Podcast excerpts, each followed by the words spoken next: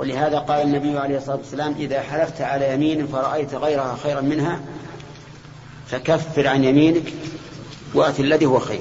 هذا هو معنى الآية.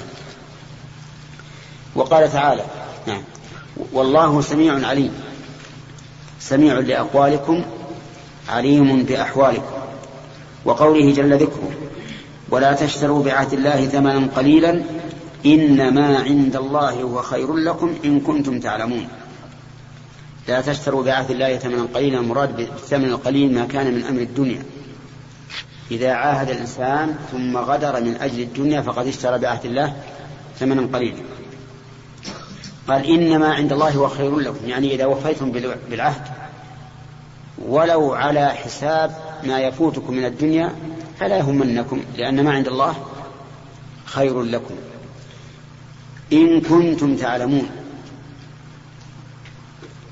هذه جملة شرطية. يعني إن كنتم من ذوي العلم فإن ما عند الله هو خير لكم.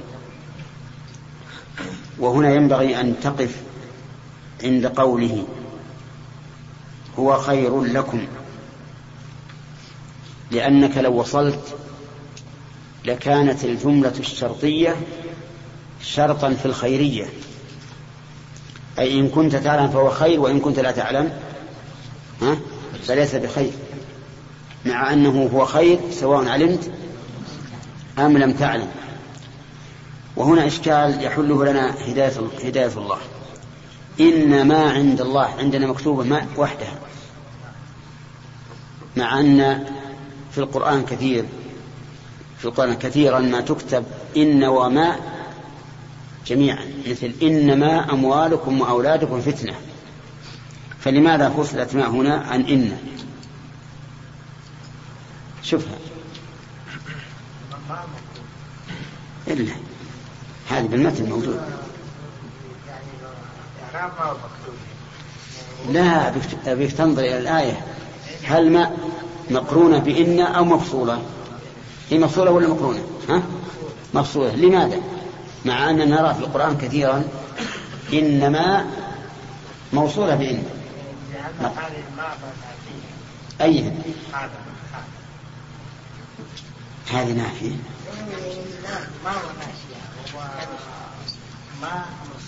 موصولة. أحسنت. وما في قوله إنما أموالكم وأولادكم فتنة؟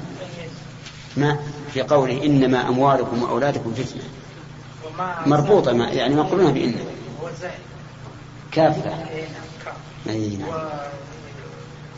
يكتب يعني مربوطة أحسنت. واضح يا جماعة؟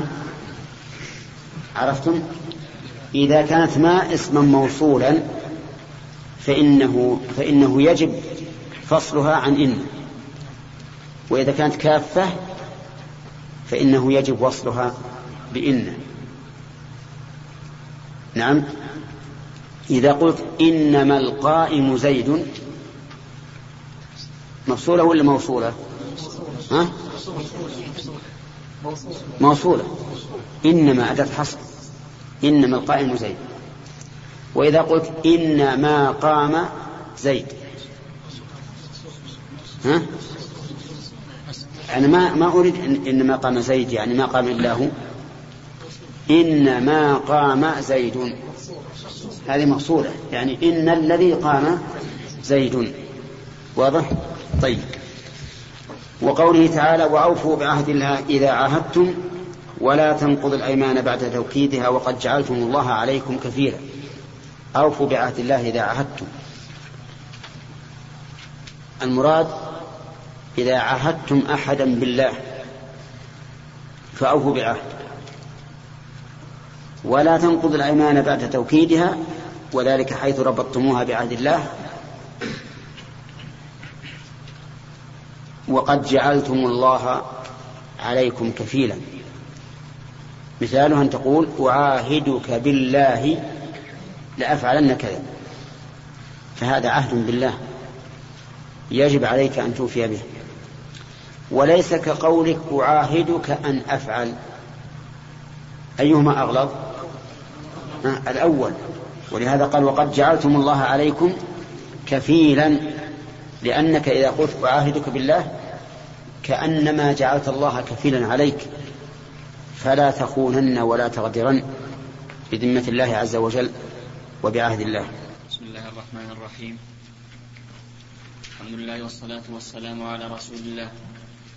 قال البخاري رحمه الله تعالى حدثنا موسى بن إسماعيل. في أي باب؟ في باب قول الله تعالى إن الذين يشترون بعهد الله. 17 نعم. حدثنا موسى بن إسماعيل قال حدثنا أبو عوانة عن الأعمش عن أبي وائل عن عبد الله رضي الله تعالى عنه قال قال رسول الله صلى الله عليه وسلم من حلف على يمين صبر يقتطع, يقتطع بها مال امرئ مسلم لقي الله وهو عليه غضبان فأنزل الله تصديق ذلك إن الذين يشترون بعهد الله وأيمانهم ثمنا قليلا إلى آخر الآية فدخل أشعث بن قيس فقال ما حدثكم أبو عبد الرحمن؟ فقالوا كذا وكذا. فقال في أنزلت كانت لي بئر في أرض في أرض ابن عم لي فأتيت رسول الله صلى الله عليه وسلم. فقال بينتك أو يمينك؟ قلت إذا يحلف, يحلف عليها يا رسول الله. فقال رسول الله صلى الله عليه وسلم من حلف على يمين صبر وهو فيها فاجر يقتطع بها ما فاجر عندنا. فاجر. فاجر. وهو فيها فاجر يقتطع بها مال امرئ مسلم لقي الله يوم القيامة وهو عليه غضبان. بسم الله الرحمن الرحيم. هذا الحديث سبق الكلام على شيء منه وبقي حديث الأشعث الأشعث بن قيس رضي الله عنه ففيه دليل على وقوع الخصومة بين الأقارب وأنها لا تنكر لأن النبي صلى الله عليه وسلم لم ينكر على الأشعث بن قيس الخصومة مع ابن عمه. وفيها أيضا من الفقه أنه ليس للمدعي إلا يمين المدعى عليه إذا لم يكن للمدعي بينة حتى وإن كان متهما بالكذب.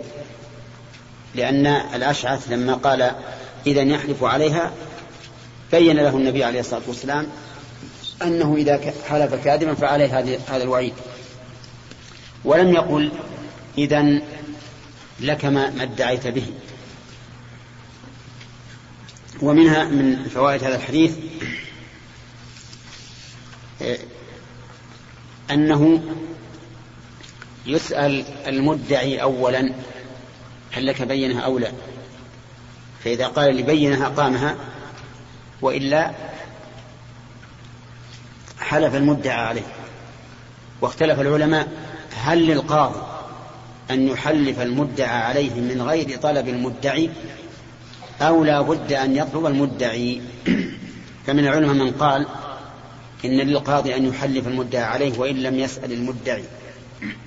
ومنهم من قال لا يحلفه إلا إذا طالب المدعي ذلك. فمثلا إذا قال للمدعي هل لك بينة؟ قال لا. فهل يوجه اليمين إلى المدعي عليه ويقول احلف؟ أن المدعي لا يستحق عليك شيئا أو ينتظر حتى يقول المدعي حلف. من, من نظر إلى قرينة الحال قال إنه لا يحتاج إلى طلب المدعي. لماذا؟ لأن الحال تقتضي أن المدعي يطلب اليمين. ومن نظر إلى إلى إلى ظاهر سياق القضية قال إنه لا بد من أن يطلب المدعي اليمين لأن الحق لمن؟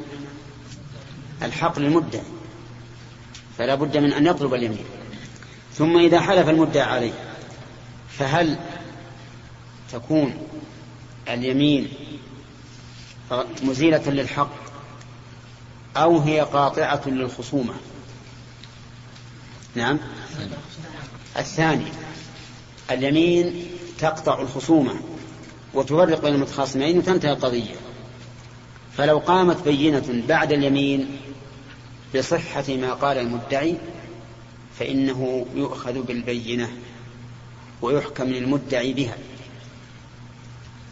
طيب إذا قال المدعي ما لي بينة ثم أقام بينة بعد ذلك فهل تقبل؟ نعم. قال الفقهاء لا تقبل. لأن إقامتها بعد قوله ما لي بينة تناقض. فإنه نفى أن يكون له بينة بالأول فكيف يقيمها نقول أنت قد أكذبت نفسك. لكن لو لو كان ذكيا وقال لا أعلم لي بينة ثم أقامها بعد نعم فإنها تقبل. لأن نفي العلم لا يقتضي العدم. وهو يقول لا أعلم لأنه قد يكون نسيها أو قد تكون البينة شهدت وهو لم يدري بها أو ما أشبه ذلك. بخلاف إذا بخلاف ما إذا لم يقل إذا قال لم يكن. الفرق الأخ أي نعم.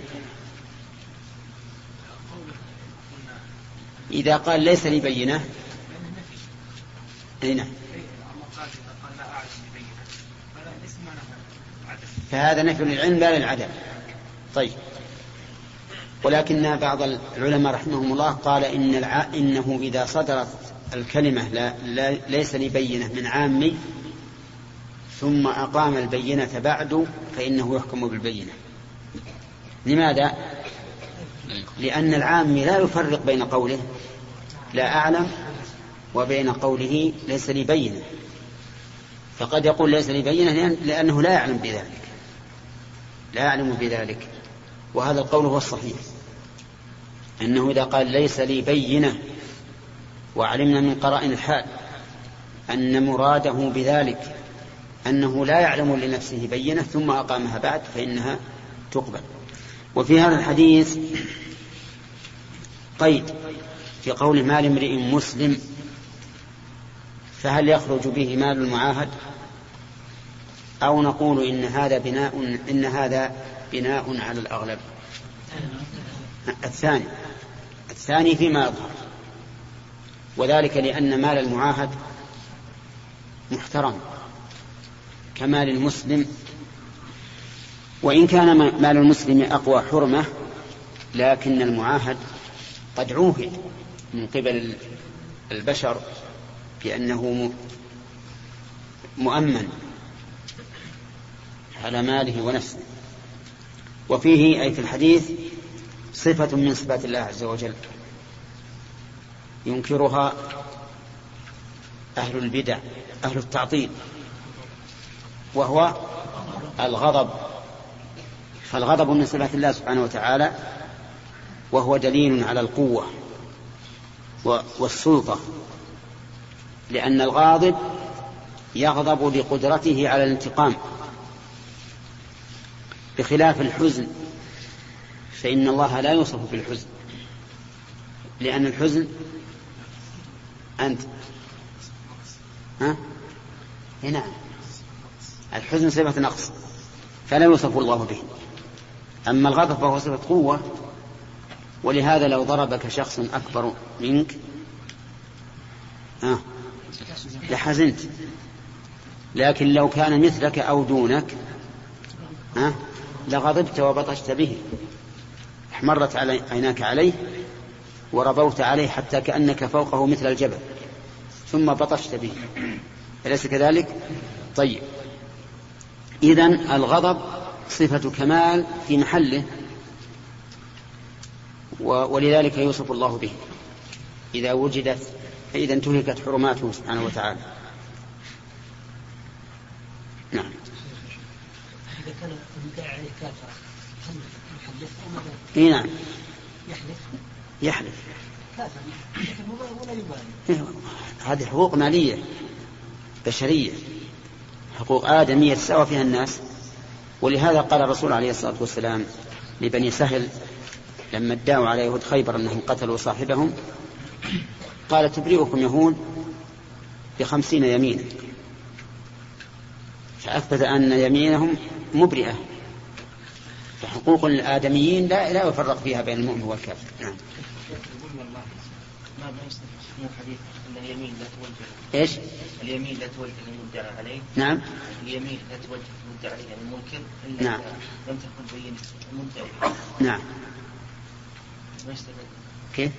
وما يستفاد من الحديث أن البينة أن اليمين لا توجه للمدعى عليه إلا إذا لم تكن بينة المدعي مطلقا يعني؟ مطلقا؟ قال إذا يحلف إيه؟ يعني هذا يدل على أنه هو الأشهد بن قيس ليس له بينة. فإذا وجهت إلى خصمه بيحلف ها؟ يمكن له بينة شك شك في بينة. لا مو مو ظاهر. ظاهر الحديث إنه ما له بينة. لأن قوله إذا يحلف إقرار أو اعتراف بأنه ليس له بينة. اليمين لا توجه. إلا إذا لم تكن بينة المدعي موجودة. هو إذا كان بينة المدعي موجودة لسنا ب... نحن بغنى عنها. نحن لس... نحن بغنى عنها. لكن لو ادعى المدعى عليه أنه أوفى مثلا. أنه أوفى الحق يعني أن المدعي أقام بينة بأن لفل... بأن له عند فلان مئة ريال. فقام بينة. لكن ادعى المقا... ال... الذي ثبت عليه المئة ريال أنه قضاه وهذا يكون كثيرا. يثبت الحق بشهود ثم يقضيه المحقوق بدون بينة. ثم بعد ذلك يأتي صاحب الحق مدعيا إياه ويقيم من؟ ها؟ يقيم البينة السابقة. القاضي ما موقفه هنا؟ موقفه أن يحكم بالبينة. ويقول للمحقوق المدعى عليه أنت الذي فرطت. لماذا لم تقم بينة على إيش؟ على قضائك الحق؟ وأنا مالي إلا الظاهر. فهل نقول في هذه الحال يحلف المدعي على أن صاحب الحق لم يقضه؟ هذا محل أيضا خلاف بين القضاة بين أهل العلم فيما سبق. منهم من حلف المدعي. منهم من حلف المدعي. لاحتمال صدق. إيش؟ المدعي عليه. أنتم فاهمين الصورة زي ولا لا؟ طيب. ومنهم من لم يحلف. وقال هذا الرجل أقام بينة بأنه ثبت له عند فلان كذا وكذا فنحكم بالبينة. واحتمال كون فلان قد قضى ما عليه وارد لكن التفريط من إيش؟ تفريط من المدعى عليه. لماذا لم يقم بينة على دفعه؟ خصوصا إذا كان قد ثبت عليه ببينة فإنه من الإهمال أن يرده بلا بلا بينة. نعم.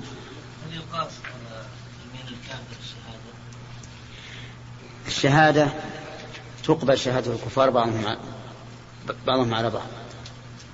شهادة الكفار بعضهم على بعض مقبولة. وتقبل شهادتهم بالنسبة للمسلم في مسألة معينة ذكرها الله تعالى في سورة المائدة. قال قال سبحانه وتعالى أو آخران من غيركم إن أنتم ضربتم الأرض إلى آخره. فاختلف العلماء هل إن هذا خاص بالوصية في حال السفر إذا لم يوجد مسلم أو أنه عام بكل ضرورة. كل مكان فيه اضطررنا فيه إلى استشهاد الكافر فإننا نقبله. شيخ الإسلام رحمه الله يميل إلى هذا إلى أن شهادة الكافر مقبولة في كل مكان تعذرت فيه شهادة المسلم. وهذا وهذا الآن يقع كثيرا. قد يكون مع بالشركة كل اللي فيها كفار. ويقع بين الرجلين عقد مثلا بيع أو إجارة أو رهن وليس عندهم إلا هؤلاء الكفار. أقول ربما يقع الضرورة فمن عمم قال انه يشمل الوصية وغيرها ومن ومن خصها وقال الأصل أن شهادة الكافر باطلة أي مردودة فتقبل فيما جاء به النص فقط خصه بالوصية. حتى على مسلم. حتى على مسلم هنا. ثلاثة. نعم. نعم. الراجح إذا حكيت القولين ولم أرجح فلم يترجح عندي شيء وقد قلت لكم هذا أنا لن أبخل عليكم إذا رجعت شيئا أن أقول هو الراجح لكن إذا لم يترجح عندي شيء أذكر القولين. وأنتم إن شاء الله إذا كبرتم ترجحون نعم. باب اليم باب اليمين فيما لا يملك وفي المعصية وفي الغضب. حدثني محمد بن العلاء قال حدثنا أبو أسامة عن بريد عن أبي بردة عن أبي موسى رضي الله عنه قال أرسلني هذه ثلاث ثلاث مسائل. اليمين فيما لا يملك. مثل أن يقول والله لا أعتقن عبد فلان. أو والله لا أطلقن امرأة زيد. هل يملك؟ طيب والله لأبيعن مال فلان. ما يملك. فهل ينعقد هذا اليمين أو لا ينعقد؟ منهم من يقول إنها. إنه إن اليمين تنعقد. وأنه إذا لم يوف به فعليه الكفارة. ومنهم من يقول إنها لا تنعقد. وينبني على ذلك ما لو اشترى العبد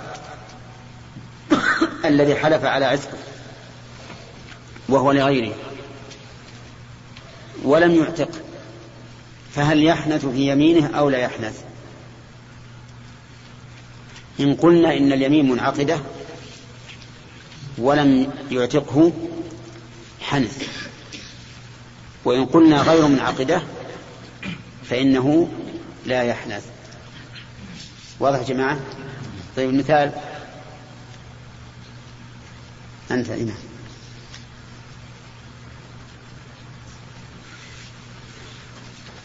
بلغوا أنه المراد يا عبد الرحمن. ها؟ أنت عبد الرحمن يا اسمك. آدم آدم. نعم. ها. رجل حلف قال والله لأعتقن عبد فلان. هل تنعقد يمينه أو لا؟ ها؟ على قول ابن جني؟ ها؟ هذا قول. القول الثاني تناقض ما الذي ينبني على هذا الخلاف؟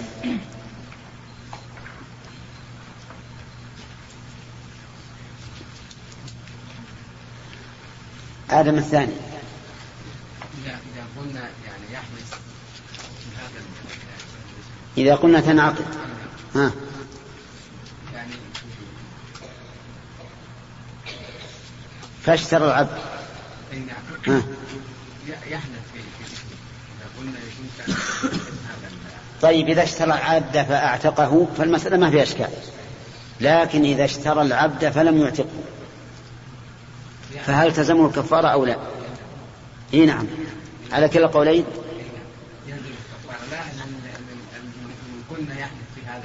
إن- قلنا تنعقد يمينه لزمته الكفارة. وإن قلنا لا تنعقد لم تلزم. طيب هذه واحد الثاني يقول وفي المعصية. في المعصية. اليمين في المعصية هل تنعقد أو لا؟ حلف شخص لا يشربن الخمر. الخمر حرام. حرام شربه فهل تنعقد أو لا تنعقد؟ من المعلوم أنه لن لا يباح له أن يشرب الخمر. لأن الحرام لا يباح باليمين. ولو قلنا بإباحة الحرام باليمين لكان كل واحد يريد الحرام. إيش؟ يحلف ويستبيح. إذا نقول لا تشربوا الخمر. لكن هل يلزم هل تلزمه كفارة؟ أو لا؟ طيب. المسألة الثالثة في الغضب. حلف إنسان على شيء وهو غضبان. قل له مثلا يا فلان اذهب إلى فلان زره فإنه رجل طيب. وكان بينه وبينه عداوة. فغضب. قال تقول لي زر فلان وهو فعل بي وفعل بي وفعل بي؟ والله لا أزور. بعد أن غضب. ثم زاره بعد ذلك.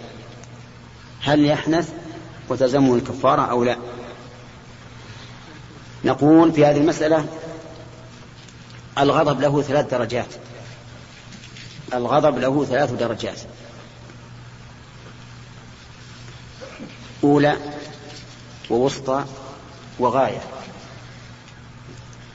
الأولى هو الغضب اليسير الذي يملك الإنسان نفسه فيه والغاية هو الغضب الكثير الذي لا يدري الإنسان هل هو في السماء أو في الأرض وهل هو ذكر أو أنثى. غضب غضبا شديد لا يدري عن شيء. والوسط بين ذلك يعقل لكن لا يستطيع أن يمنع نفسه. ما يستطيع يمنع نفسه. نعم. أما المرتبة الأولى فلا شك في اعتبار القول فيها. لماذا؟ نعم.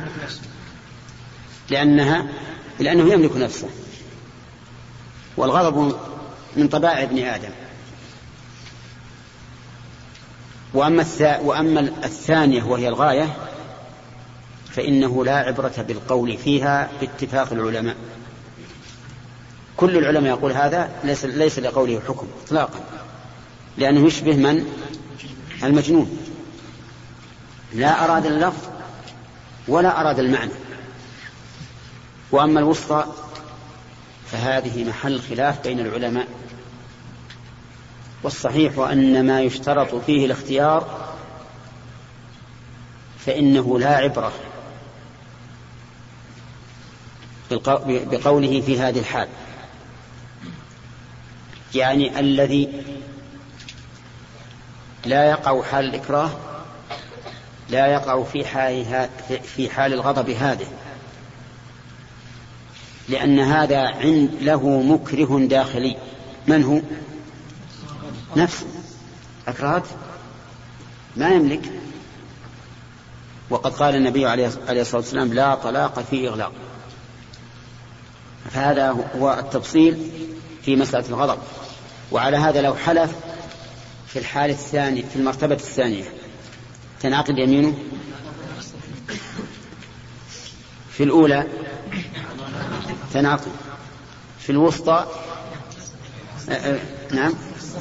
الصحيح أنها أنه لا أن يمينه لا تنعقد. هذا الصحيح. نعم. نعم. ذكرناه لا. قلنا أن في فيها خلاف. بعض العلماء يقول إنه ان, إن يمينه تنعقد ولا يجوز أن يفعل المعصية وهذا هو الصحيح إنها تنعقد ولا يجوز أن يفعل المعصية وعليه الحنث. نعم. طيب. حدثني محمد بن العلاء قال حدثنا أبو أسامة عن بريد عن أبي بردة عن أبي موسى رضي الله عنه قال أرسلني أصحابي إلى النبي صلى الله عليه وسلم أسأله الحملان فقال والله لا أحملكم على شيء ووافقت وهو غضبان.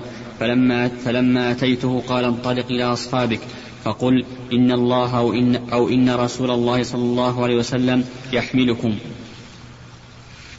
وحدثنا عبد العزيز قال حدثنا إبراهيم عن صالح عن, عن ابن شهاب. هذا فيه دليل على أن اليمين تنعقد في حال الغضب بقوله والله لا أحملكم على شيء. ولكن المراد بالغضب هنا أي المراتب؟ المرتبة الأولى. هذا هو الظاهر.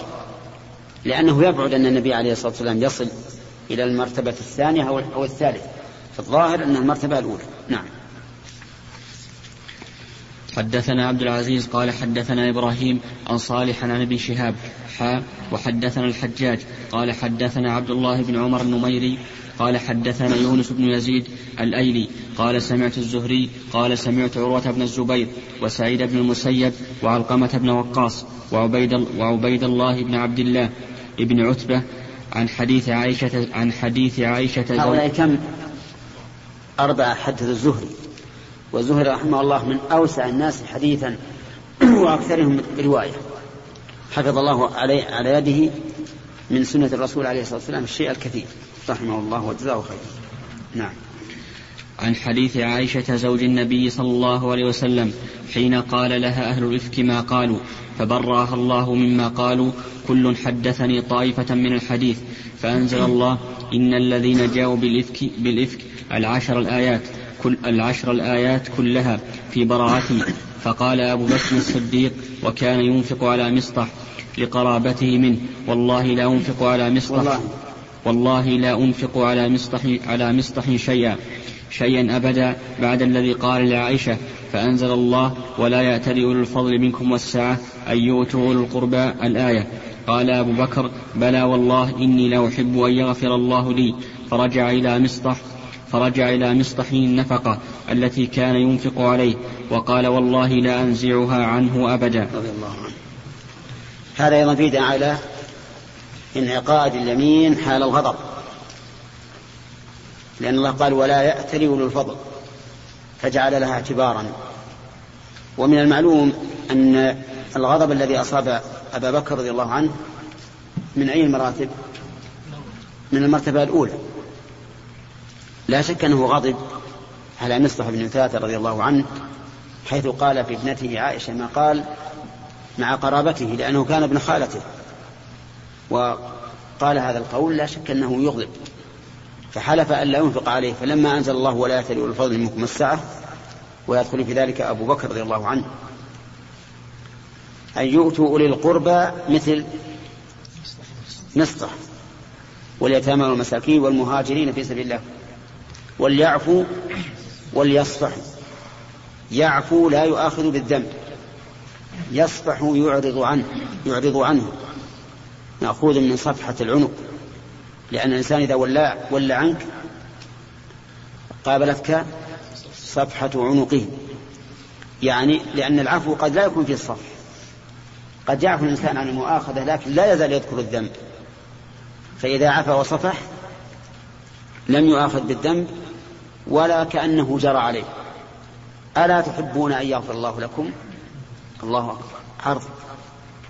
عرض من الله عز وجل بهذا الرفق واللين. ألا تحبون أن يغفر الله لكم؟ وش الجواب؟ بلى والله نحب أن يغفر الله لنا ونرجو الله ذلك. قال أبو بكر بلى. والله إني لأحب أن يغفر الله لي. فرجع النفقة. رجع النفقة يعني ردها.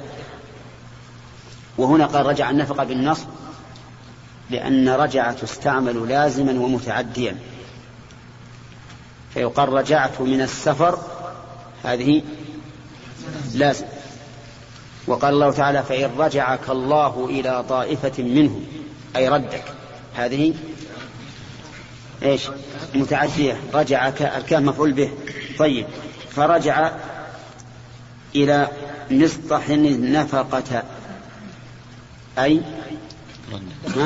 رد. النفق وقال والله لا أنزعها منه أبدا لأنه أعطاها رضي الله عنه لأنه يحب أن يغفر الله له. نعم.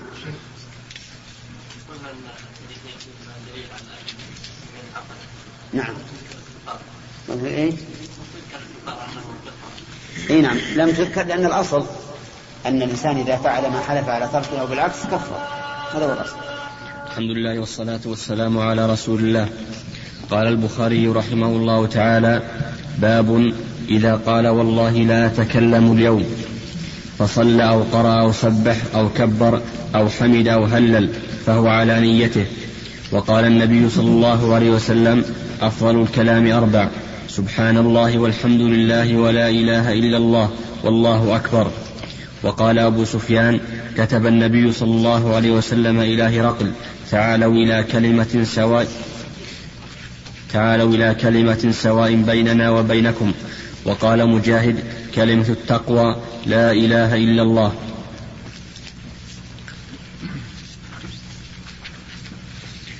حدثنا أبو اليمان قال أخبرنا شعيب عن الزهري قال أخبرني سعيد بن المسيب عن أبيه قال لما حضرت أبا طالب الوفاة جاءه رسول الله صلى الله عليه وسلم فقال قل لا إله إلا الله كلمة أحاج لك بها عند الله.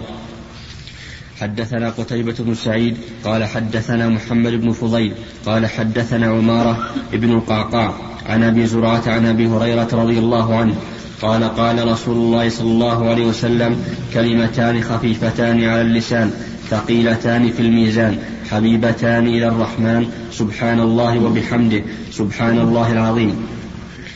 وحدثنا موسى بن إسماعيل قال حدثنا عبد الواحد قال حدثنا الأعمش عن شقيق عن عبد الله رضي الله عنه قال قال رسول الله صلى الله عليه وسلم كلمة قال قال رسول الله صلى الله عليه وسلم كلمة وقلت أخرى. كلمة. كلمة وقلت أخرى قال من مات يجعل الله ندا أدخل النار. وقلت أخرى من مات لا يجعل لله ندا أدخل الجنة. بسم الله الرحمن الرحيم. هذا الباب أراد المؤلف رحمه الله أن يبين هل الكلام عند الإطلاق يشمل الذكر أو لا يشمل. فبين أن ذلك على نية الإنسان. فإذا قال والله لا أتكلم اليوم فإن, فإن كان يريد أن لا يتكلم كلام إنسان لم يحدث بالقرآن ولا بالذكر ولا بالصلاة لأن هذا لا يسمى كلام الإنسان. وإن أطلق أو أراد التعميم يعني أي كلمة تكون من لسانه فإنه على نيته. ثم استشهد رحمه الله بقول النبي صلى الله عليه وسلم أفضل الكلام أربع سبحان الله والحمد لله ولا إله إلا الله والله أكبر. يعني أفضل ما يتكلم به الناس هو هذه الأربع. وأما القرآن فإنه أفضل منها لأن القرآن كلام الله تكلم به. فسمى النبي صلى الله عليه وسلم هذا التسبيح والتحميد والتهليل والتكبير سماه كلاما. وكتب النبي صلى الله عليه وسلم إلى هرقل تعالوا إلى كلمة سواء بيننا وبينكم وهي أن لا نعبد إلا الله ولا نشرك به شيئا ولا يتخذ بعضنا بعضا أربابا من دون الله. وقال مجاهد كلمة التقوى لا إله إلا الله. وهذا يدل على أن الذكر يسمى كلاما ثم استشهد بالأحاديث التي وصلها وهو قول الرسول عليه الصلاة والسلام لما حضرت أبا طالب الوفاة قل لا إله إلا الله كلمة أحاج لك بها عند الله. أحاج بالفتح ويقال بالرفع أحاج. فعلى الفتح تكون جوابا لكلمة قل وهي مجزومة وحركت بالفتح التخفيف أو لالتقاء الساكنين. وعلى رواية الرفع أحاج تكون صفة لكلمة الجملة صفة لكلمة. والمعنى أن الرسول عليه الصلاة والسلام أمر أو أمر عمه أن يقول لا إله إلا الله لعلها تنفعه عند الله عز وجل. ولكن هذا العم كانت قد سبقت له الشقاوة والعياذ بالله. فأبى أن يقول لا إله إلا الله لأنه كان عنده رجلان من قريش. لما رأى لما رأياه قد تأهب قال له أترغب عن ملة عبد المطلب وهي ملة الشرك والعياذ بالله؟ فكان آخر ما قال هو على ملة عبد المطلب. فمات على هذه الكلمة. فشفع له النبي عليه الصلاة والسلام عند الله. فكان في ضحضاح من نار وعليه نعلان يغلي منهما دماغه. وإنه لأهون أهل النار عذابا وهو يرى أنه أشدهم عذابا. الشاهد من هذا أن الرسول صلى الله عليه وسلم سمى لا إله إلا الله إيش؟ كلمة. ثم ذكر أيضا حديث أبي هريرة الذي ختم به المؤلف كتابه وهو قوله صلى الله عليه وسلم كلمتان خفيفتان على اللسان ثقيلتان في الميزان حبيبتان إلى الرحمن. سبحان الله وبحمده سبحان الله العظيم. ما أولانا أن نقول هذه الكلمتان هاتين الكلمتين دائما لأنهما حبيبتان إلى الرحمن جل وعلا.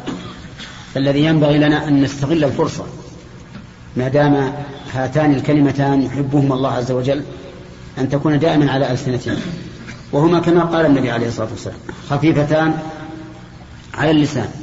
سبحان الله وبحمده سبحان الله العظيم.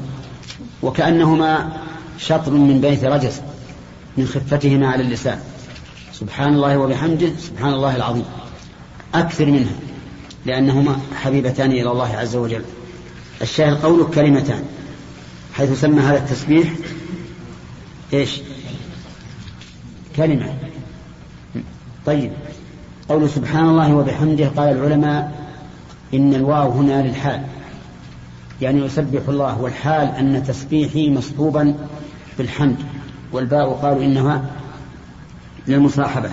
فيجمع الإنسان هنا بين التنزيه والتمجيد الثناء تنزيه في قول سبحان والتمجيد والثناء في قوله وبحمده لأن الله عز وجل منزه عن صفات النقص ثابت له صفات الكمال. و ثم ذكر المؤلف حديث عبد الله بن مسعود رضي الله عنه أن الرسول صلى الله عليه وسلم قال كلمة وهي من مات يجعل لله ندا أدخل النار. وقال هو كلمة من مات لا يجعل لله ندا أدخل الجنة. فابن عبد بن مسعود رضي الله عنه فهم من من منطوق الكلام فهم من, من منطوق الكلام في قوله عليه الصلاة والسلام من مات يجعل الله ندا أدخل النار. فهم من هذا المنطوق المفهوم لهذا المنطوق وهو العكس بالعكس من مات لا يجعل الله ندا أدخل الجنة. قد يقول قائل أليس هناك حال وسط بين النار والجنة؟ فالجواب لا لأنه ليس ثم إلا, دا إلا داران إما نار وإما جنة. فمن نجا من النار دخل دخل الجنة. فهذه هذه الأحاديث والآثار التي ذكرها المؤلف رحمه الله تدل على أن التسبيح والتحميد بخاري. ها؟ إيش؟ لا. أنه كلام. وأن الإنسان إذا قال والله لا أتكلم اليوم فسبح وحمد ولم يكن له نية فإنه يكون حانثا. طيب. وفي هذا دليل على أن الكلمة في اللغة العربية هي الجملة المفيدة وأن قول ابن مالك في الألفية وكلمة بها كلام قد يؤم. هذا على اصطلاح من؟ النحويين. أما في اللغة فالكلمة هي الجملة المفيدة. قد تكون خطبة صفحات تسمى كلمة. قال الله تعالى حتى إذا جاء أحدهم الموت قال رب ارجعون لعلي أعمل صالحا فيما تركت. كلا إنها كلمة مع أنها كلمات. رب ارجعون لعلي أعمل صالحا فيما تركت. وسماها الله كلمة لأن الكلمة في اللغة العربية غيرها في اصطلاح النحويين. وفي هذا دليل على أن النية تخصص العام. وهو كذلك. فمن نوى بالعام خاصا فهو على نيته. فلو قال رجل زوجاتي طوالق وله أربع زوجات وقال أنا نويت ثلاثا منهن فلانة وفلانة وفلانة فالرابعة؟ لا تطلق. ليش؟ لأنه خصص العام بالنية. ولو قال والله لا أتكلم وهو يريد لا يتكلم في هذا المجلس فقط فإنه لا يحنث إذا تكلم في مجلس آخر لأن النية تقيد المطلق انتبه نعم عبد المنان ختم البخاري إيش؟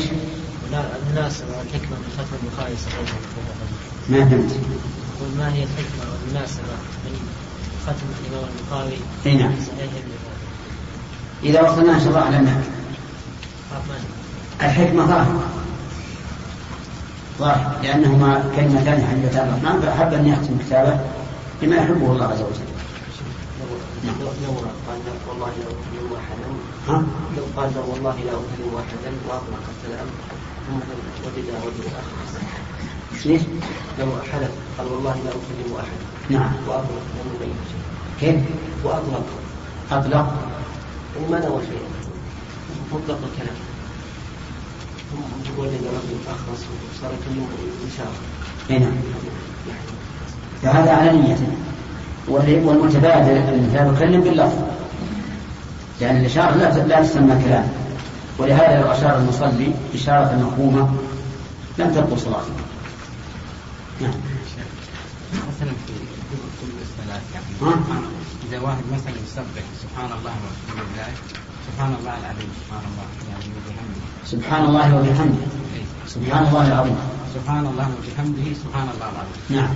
إذا يقول هكذا يعني يقول 33 33 لا. أذكار الصلاة مقيدة.